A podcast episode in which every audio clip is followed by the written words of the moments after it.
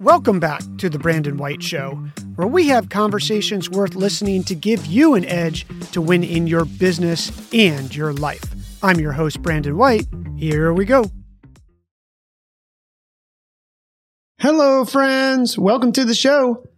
Today we're doing a recap of episode 133, where we talked with Becca Jordan Wright, the founder of Piedmont Pennies.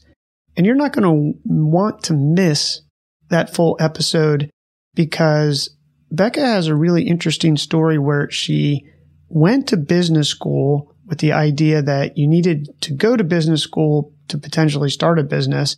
She then got job offers from places like Facebook where she had interned, turned those things down to found Piedmont Pennies, and it's taking off.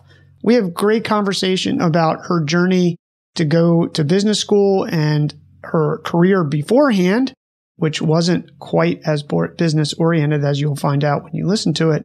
And we have a, I wouldn't say debate, but a discussion if business schools even needed to start and be successful at business. I've been following her since that episode and Piedmont Pennies has gotten into a whole bunch of distribution partners and her business is really taking off.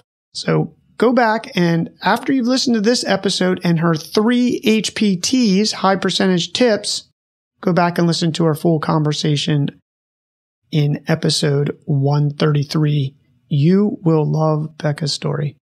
Here we go. Welcome to Build a Business Success Secrets, the only podcast that provides straight talk for entrepreneurs. Whether you're an entrepreneur starting with an idea or growing your business, this show is for you. We'll teach you how to build a strong mindset, powerful body, and profitable business so you can achieve success. And here's your host, Brandon C. White. What three tips would you have for fellow aspiring people and current business owners? Because you're generating revenue, making money, and hiring employees now.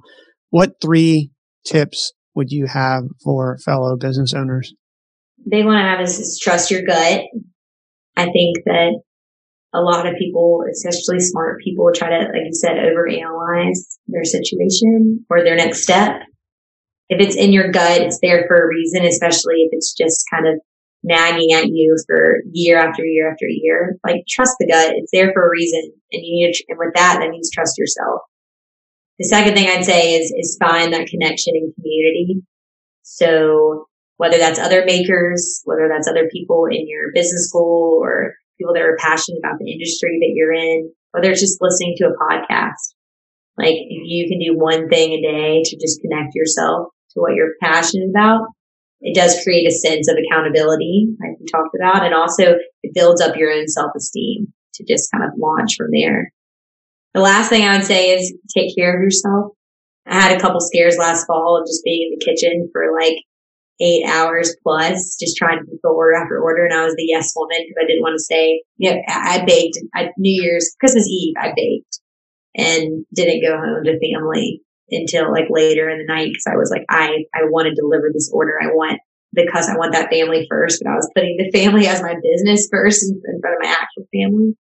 And so I would just say, looking back on that time, like I can't get those memories back with my family and hanging out with my niece and nephew and things like that.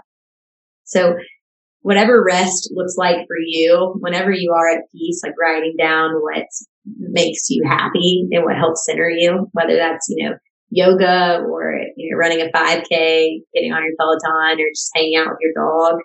For me, it's like a lot of those things and also hanging out with family. Like you got to find ways to rest and only you will be able to tell yourself when that time is right that you need to unplug. And I feel it when I've like had it up to you know, my ears in stress or just like, you know, complaints about this or that from whoever.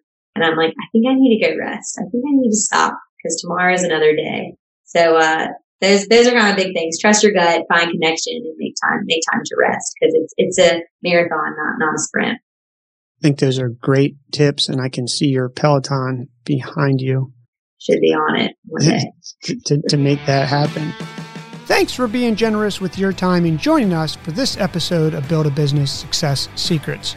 Before we go, let me ask you a quick question. Are Are you the type of person who wants to get 100% out of your time, talent, and ideas? If so, you'll love our monthly Build a Business Success Secrets newsletter. It's a monthly playbook about the inner game of building a successful business. Recent issues have shown how to avoid losing money on Facebook and Instagram paid ads with this science backed strategy. How to build a pitch deck to raise money in 13 simple slides. Three tips the monks use to improve concentration and get more done in less time. A five step process to survive and thrive when things get tough.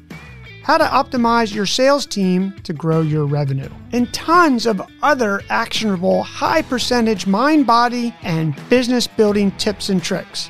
As a fellow entrepreneur who's aiming for nothing short of success, you owe it to yourself to subscribe. Check out the special offer with bonuses for you at bsuccesssecrets.com. That's B as in business, successsecrets.com.